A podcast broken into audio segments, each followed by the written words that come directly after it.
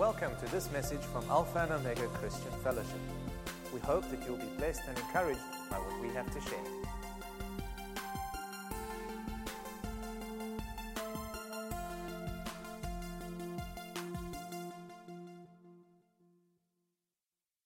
I want to start this morning by bringing to your remembrance some of the things that we've heard over the past few weeks because God's been talking and God's been ministering to us as a fellowship in a very powerful way. Amen? I believe there's a new dimension that God is adding to our spiritual family. God's adding something, there's a new wind of His Spirit.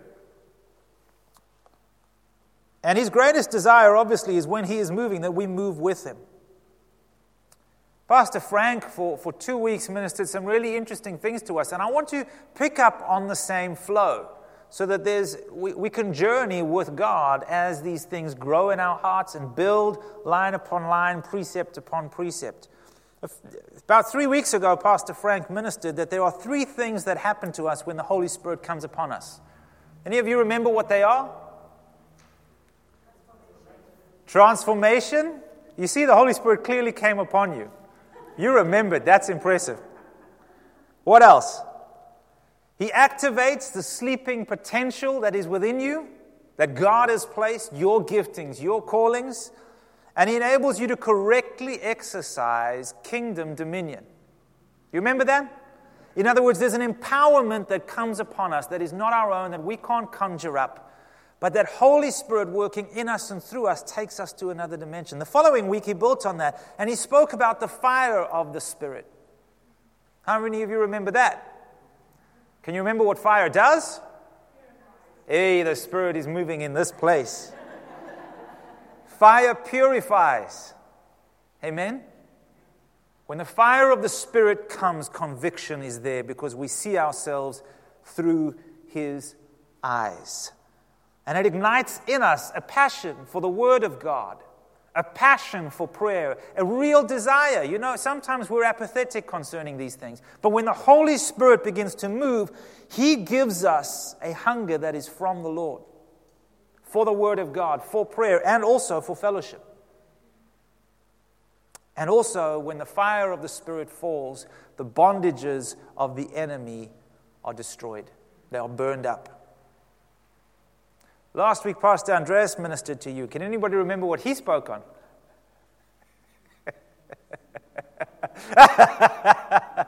oh, Dad. Let me, well done, Siobhan. Let, yeah, I see it's not a popular subject. Obedience is something we've got to do. So, ah, that one. Spoke about obedience. Pastor Andreas said that there is no substitute for the ministry of the Holy Spirit in the life of every believer. In other words, there are some things that you and I will never be able to do to walk the Christian walk in our own ability. We all know that, right? But to live that, to do that, is a whole nother ballgame. He said each one of us needs to engage with the Spirit in a personal way to be activated for service. He said obedience to the Lord's words is the only key that unlocks and releases the power of the Holy Spirit within us. I wasn't even here last week and I know what he said.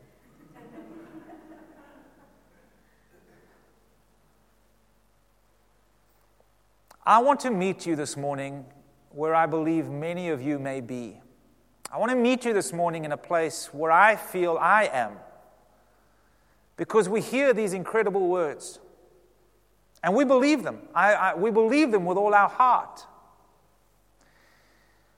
But how is it that we engage with them in such a way that we are able to enter into them, that they move beyond theory, they move beyond doctrine or preaching, they move beyond something that an anointed man of God can do into something that's practical in my heart and in my life every single day, in dealing with myself, my flesh, my weaknesses, my insecurities, and also being a witness of the love and the power of God. You see, it's one thing to put that expectation on the preacher, on the fivefold ministry man. Trust me, I feel the pressure you're putting on me here this morning. I'm joking, no pressure. I feel none. I know I can't do any of that. But yet, God has called and anointed and gifted every single one of us to walk and to live in the power of His Spirit. Amen? And so we need to move beyond this positional reality of knowing that Holy Spirit is within us. He dwells in our hearts. We know that. And move beyond that into the practical outworking or the reality of that presence, where it becomes experiential. Because, folks, you know as well as I do, we can listen to sermon after sermon after sermon after sermon and pray and pray and read and yet remain unchanged. How many of you know that? What God desires to do in and among us is to make our head knowledge of Him experiential. And the only way that happens is not by more might and not by more trying and not by more striving. It is by the Spirit of God. It is by the Spirit of God. So God expects something of us which He knows we do not have the capacity to do. Do you know that? Every demand that Jesus makes to walk in love, do you know that you and I, in our own ability, don't have the capacity to do that? We need the power of the Spirit. We need Him for, to transform our hearts, to transform our motivations. I'm, i was so blessed listening to Pastor Andreas's message last week. Uh, the, the, one, the one aspect that really stood out for me, and it, it, hit home, I've heard it how many times before over the years, that when, the whole, when he was baptized in the Holy Spirit, he came out of his house and everything around him had changed. Nothing had changed, but everything had changed. Why? Suddenly he had a love within him with which he wanted to embrace every single person he knew and every single person he met. In order for this kind of Holy Spirit empowered life to become a reality, there is a role you and I have to play. And like, like we shared, Pastor Andreas mentioned the role of obedience, that obedience is the key. We cannot do it without obedience. Amen? But I want to ask you this morning where does obedience stem from? What is the root of obedience? And I want to suggest to you this morning that true obedience begins in the place of true surrender. Without genuine surrender of our hearts, we can put on outward conformance. We can perform and do things but the Holy Spirit is not in them. To experience the power of the Holy Spirit, we need to be willing to surrender. Surrender my will and surrender my glory, my ambitions, my dreams, all to Jesus. He himself said it in, in Luke 9, verse 23. He said, If anyone wants to be my follower, you must give up your own way. Give up your own way, Take up your cross daily and follow me. Jesus set it out from the very beginning. This is the first point. And like I said, this is not just outward conformance or a religious practice. This is not a formula. This is not if you do this, then. This is an attitude of surrender, an attitude that says, I will follow wherever you lead. I like the way the message puts this verse. It says, Anyone who intends to come with me has to let me lead. Isn't that simple? You're not in the driver's seat, I am. And I think that analogy is such a beautiful one because when you let somebody else drive you, you're entrusting both your life and your destination into their hands. Amen? That can be more nerve wracking with some than with others. But every time you climb in the car and you're not driving, you are not in control. You are trusting the person that is behind that wheel. And this is really what Christ is talking about. The essence of my message today, folks, from beginning to end, is very, very simple. It's about a transfer and a realignment of confidence from self to Him. A few days ago, we were house sitting or, or just looking after my nieces and, and, and, my niece and nephews. And my nephew is now 17, he's getting his learners and, and all these things. And so I was parked outside and I said to him, Come. Because he doesn't have, his parents don't have cars with, with a clutch, they've got automatics. So I said, Come, let's move. Let's move the Tazz. It was in the Tazz. So it's to reverse the Tazz and just pull it into the driveway. So I had to relinquish a bit of control. There was much instruction that went on. And then I relinquished control and let him do the stuff.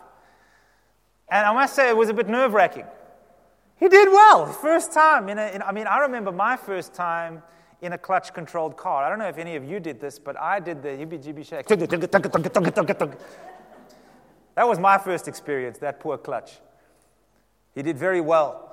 But there did come a point where he was cruising in the driveway a little faster towards the garage than I had um, uh, anticipated. I said, okay, stop. And then he wasn't still, he wasn't quite in the right place. So I, there came a point where I said, all right, I'll just do this last little bit. Because you get this a little bit wrong and we're in trouble. And then your parents are not going to be pleased with me. Never mind my wife, this is her car. Shh, don't tell her. And so, anyways, I did the last little bit. But there was a point where I was willing to relinquish control, but there was another point where I felt I needed to take it back. And you know, sometimes, now look, I'm not comparing my nephew to Jesus. He does know how to drive a stick shift or a manual car, he is okay with that. But isn't it the same with us? We, we relinquish control for a little while. We like to relinquish control on a Sunday morning, but we like to take it back on Monday. No, not that way, Jesus. The, the shortest way is this way. This is the best route. They've got roadworks that way. It's going to take us longer. To which he's saying, Yes, I want you to learn patience, my boy. But we think we know better. If we want to experience the flow and the power of the Holy Spirit, we need to come to the place where we have relinquished confidence in our own ability to get to where God wants to take us. It's not in the methods, it's not in the striving. And I want to read to you some words that the Apostle Paul wrote, Paul wrote in the book of Philippians, chapter 3. Uh, I'm reading from the New Living Translation, I'm going to start in verse 3. And you know, I want you to understand so often when we talk about the flesh, we might even get onto this again a little bit later. We think about the negative things, we think about the lust of the flesh, the bad things. And look, obviously it includes all of those things. But you know what? The weakness of the flesh is not in the actions that we do, the weakness of the flesh is in a will that is set against God. In a will, let me put it this way, that desires to do its own thing. In a will that desires to exert itself upon our lives. And when I became a Christian and when you became a Christian, what is the commitment we made? We said, Jesus, not my will, but your will be done. And therefore, I need to understand that everything that I associate with my will, my abilities, my gifts, puts focus and expectation on myself to perform. Listen to what Paul says. He says, For we who worship by the Spirit of God are the ones who are truly circumcised. In other words, the old flesh is cut off. We rely on what Jesus Christ has done for us, and we put no confidence in human effort. No confidence. You see, though I could have confidence in my own effort if anyone could. And here he goes. He says, Indeed, if others have reason for confidence in their efforts, I have even more. I was circumcised when I was eight days old. I am a pure blooded citizen of Israel and a member of the tribe of Benjamin, a real Hebrew if ever there was one. I am a member of the Pharisees who demand the strictest obedience to Jewish law. I was so zealous that I harshly persecuted the church, and as for righteousness, I obeyed the law without fault. If anybody can brag in their efforts, it's me, is what he's saying. And then he goes on to say this I once thought these things were valuable. What does he mean by that, folks? He identified himself by them. He had a sense of pride, of nationalistic pride, of religious pride, that he could do these things, and that made him high, that made him important, that made him powerful, and we know what kind of person he was when he walked in that mindset. He says, But now I consider these things, these human qualifications, these attributes for honor, worthless because of what Christ has done. Yes, everything else is worthless when compared with the infinite value of knowing Jesus Christ, my Lord. And for this sake, for what sake? Of knowing Jesus Christ, my Lord, I have discarded everything else, counting it all as garbage so that I could gain Christ and become one with Him. I no longer count my own righteousness through uh, obeying the law. Rather, I became I become righteous through faith in Christ. For God's way of making us right with himself depends on faith. I want you to know, oh, sorry, he says, I want to know Christ and experience the mighty power that raised him from the dead. Who is the mighty power that raised him from the dead? Holy Spirit. And Paul here is saying, I want to know Christ and that mighty power. I want to suffer with him, share in his death, so that one way or another I will experience the resurrection from the dead. Paul here is saying, I am willing to lay aside all comfort, all privilege, all that gives me any measure of status.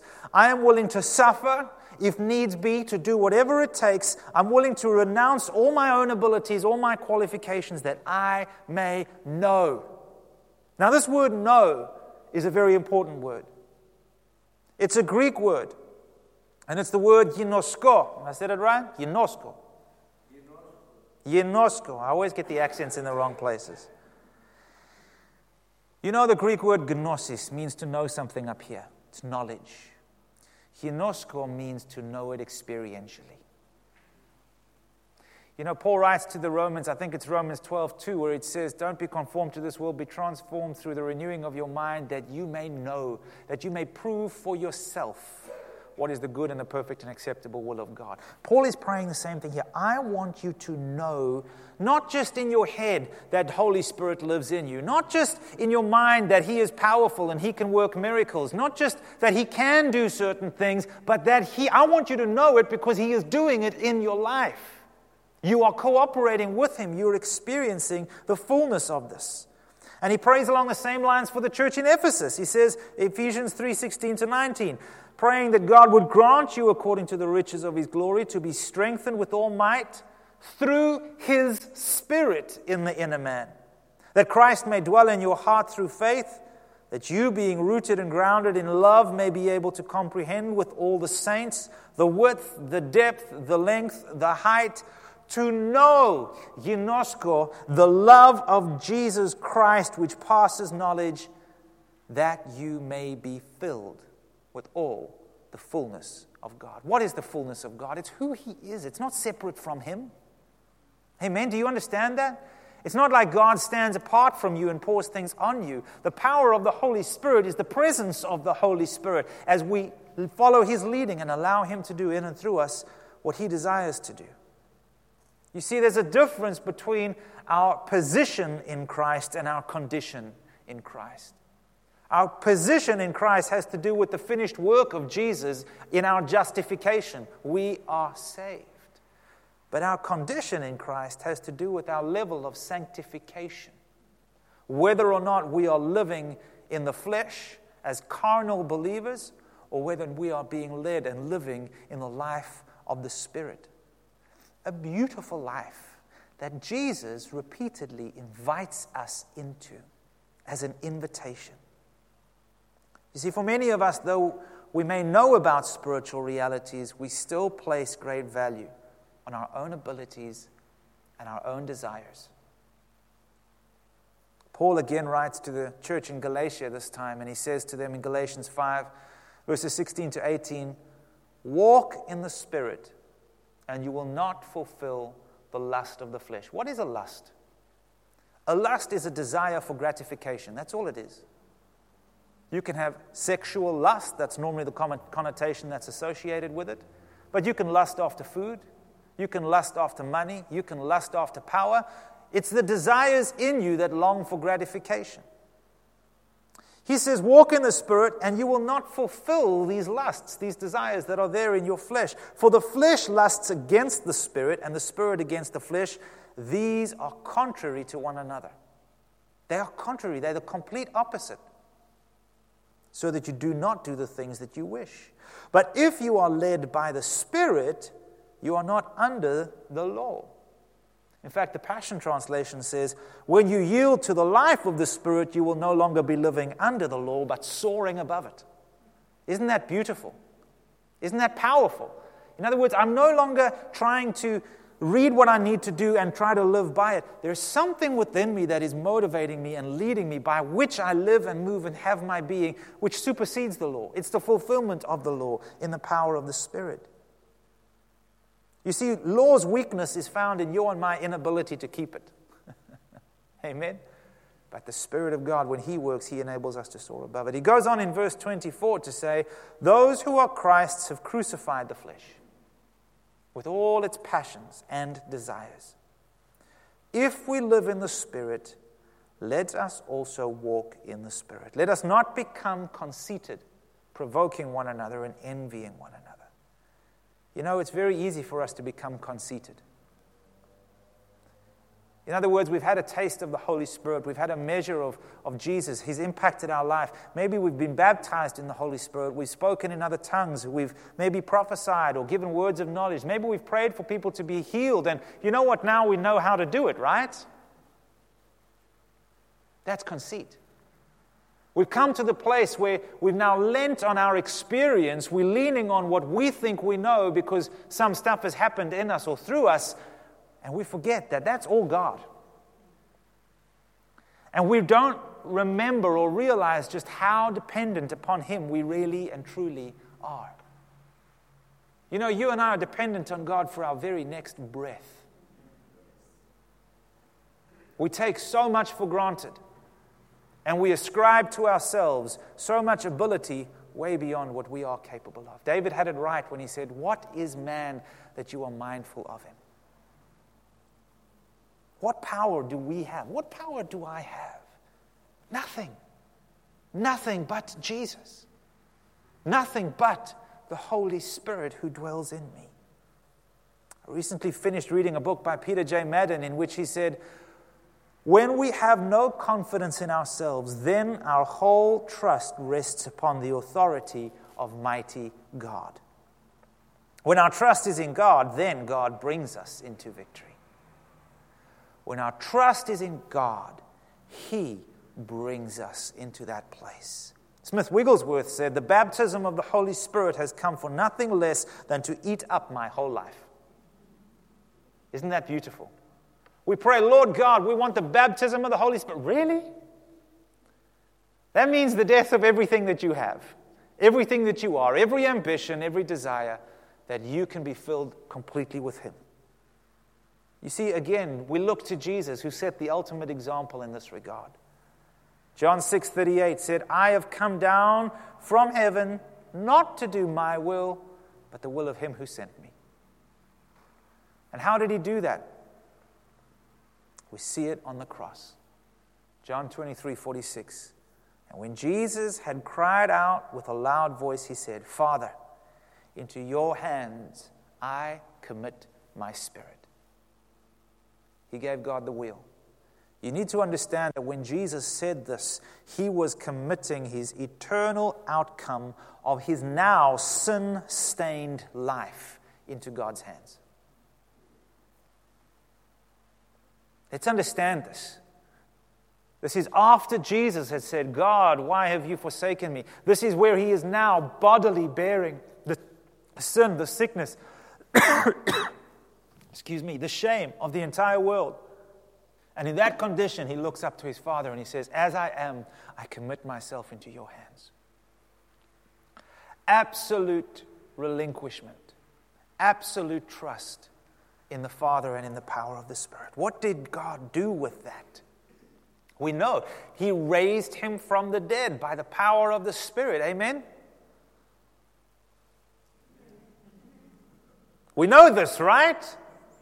And I want to say this to you that what God did for Christ, He will do for you too. Romans 8, verse 11 to 17. Listen to what Paul writes. He says, But if the spirit of Him who raised Christ from the dead dwells in you, he who raised Christ from the dead will also give life to your mortal bodies through his Spirit who dwells in you. What kind of life are we talking about here? Eternal life, the very life of God, the life force of God. Therefore, brethren, we are debtors, not to the flesh to live according to the flesh, our own will, our own desires, our own abilities. For if you live according to the flesh, you will die. But if by the Spirit you put to death the deeds of the body, you will live. For as many as are led by the Spirit of God, these are the sons of God. For you did not receive the spirit of bondage again to fear, but you received the spirit of adoption by whom we cry out, Abba, Daddy. Daddy. When my children run to me, when I get home in the evenings and they throw themselves headlong into my arms and they shout, Daddy! They're entrusting themselves to me. I pick them up, I hold them, I love them. I'm strong enough to do whatever I want to with them. But they trust me. And I hold them close to my heart. And I kiss them. And I tell them I love them. He says, The Spirit Himself bears witness with our spirits that we are the children of God, and if children, heirs, heirs of God, and joint heirs with Christ. Heirs of what? Heirs of the promise, heirs of the Spirit of God. If indeed we suffer with Him, that we also may be glorified together with Him. The real question in all of these things is this simple question Are you willing to let Jesus drive? Truly. To truly allow Him to have his way. You see, spiritually, spiritual maturity is tightly tethered to our level of dependency on God. We often think that those who are spiritually mature are those who are less dependent on God. But it's actually the opposite that is true. It's those who have come to the end of themselves and trust Him wholeheartedly. Some people come to the end of themselves through traumatic experiences where they are left with no other option, and in that place they find God. Sometimes it's through sickness, sometimes it's through relationships that break apart, Some, it's through brokenness that we find God. When that will in ourselves breaks. That's why David says, It's not sacrifice you want, Lord God, but a broken and a contrite heart, a heart that is not self willed. These, O oh God, you will not despise. But I want to say we can choose to abandon all confidence in ourselves. It does not have to come through trauma. We can choose to hand over the wheel. You see, I think so much of what we ascribe to life in the Spirit in our thinking moves us to expect only powerful manifestations outwardly. Outward manifestations are good and they are evidence of the Holy Spirit at work. But you know where he begins? Powerful manifestations internally. We find God in those quiet moments when we realize that we have nothing of value to bring. In those moments when we don't know what to do, and God's Spirit breathes on us. In those moments when we are lost, when we feel insecure, when we have no hope, that's where we find the grace and the power of God. When we abandon all confidence and eventually say, God, I've tried everything that I can and I'm still coming up short. And God says, I know. I'm so glad you finally come to me because there are things I want to do for you that you cannot do. Things I want to do in you, things I want to do through you that you need me to do. But I need you to get out the way. I need you to resign. I need you to get out of the driver's seat and let me have my way. We can choose to make the journey to the end of ourselves, to be raw and real and honest with God, raw and real and honest with ourselves, and allow His Spirit to do what only He can. Dallas Willard says God's address is at the end of your rope. when you've come to the end of yourself, that's where we discover life in the Spirit. I've been in two minds as to whether I should share this with you, but I think I'm going to. We have a little bit of time. I was so touched yesterday by a blog, and I want to read you. I won't read you the whole thing, but I'm going to read you a blog post. Uh, somebody sent this to me. Many of you know what um, America's Got Talent is. It's the talent contest. People go up, they sing, they do various things. There was a young lady, she calls herself Nightbird when she sings. Her name is Jane Marczewski, I think it is. And this young lady got the golden buzzer from Simon Cowell, which means a lot, it says a lot. And her story is fascinating. She's had cancer so many times. She's in her early 30s. She was standing there bored. She sang her song. Very brave woman. Uh, said some, some great things. But I want to read you just a portion of her blog. And the blog is called God is on the Bathroom Floor. And this is her coming to terms with her situation, coming to terms with where she is. And let me read to you some of the things she says. After the doctor told me I was dying, and after the man I married said he didn't love me anymore, I chased a miracle in California, and 16 weeks later, I got it. The cancer was gone. But my brain caught up with it all, and something broke. I later found out that all the tragedy at once had caused a physical head trauma, and my brain was sending false signals of excruciating pain and panic. I spent three months propped against the wall. On nights that I could not sleep, I laid in the tub like an insect, staring at my reflection in the shower knob. I vomited until I was hollow. I rolled up under my robe on the tiles. The bathroom floor became the place to hide, where I could scream and be ugly, where I could sob and spit and eventually doze off, happy to be asleep, even with my head on the toilet. I've had cancer three times now. And I've barely passed 30. There are times when I wonder what, it must be, what I must have done to deserve this, to deserve such a story. I feel sometimes that when I die and meet with God, that I will say that He will say I disappointed Him, or I offended Him, or I failed Him. Maybe He'll say I just never learned the lesson, or that I wasn't grateful enough. But one thing I know is for sure He can never say that He did not know me. I am God's downstairs neighbor. I love this. Banging on the ceiling with a broomstick. I show up at his door every day, sometimes with songs, sometimes with curses, sometimes apologies, gifts, questions, demands. Sometimes I use my key under the mat and let myself in. Sometimes I sulk outside until he opens the door to me himself. Call me bitter if you want to. That's fair. Count me among the angry, the cynical, the offended, the hardened, but count me also among the friends of God, for I have seen him in rare form. I have felt his exhale, laid in his shadow, squinted to read the message he wrote for me in the grout. I'm sad too. Call me cursed, call me lost, call me scorned, but that's not all. Call me chosen, blessed, sought after. Call me the one God whispers his secrets to. Even on days when I'm not so sick, sometimes I go and lay on the mat in the afternoon light just to listen for him. I know it sounds crazy and I can't really explain it, but God is in there even now. I've heard it said that some people can't see God because they won't look low enough. And it's true. If you can't see Him, look lower. God is on the bathroom floor. That touched me.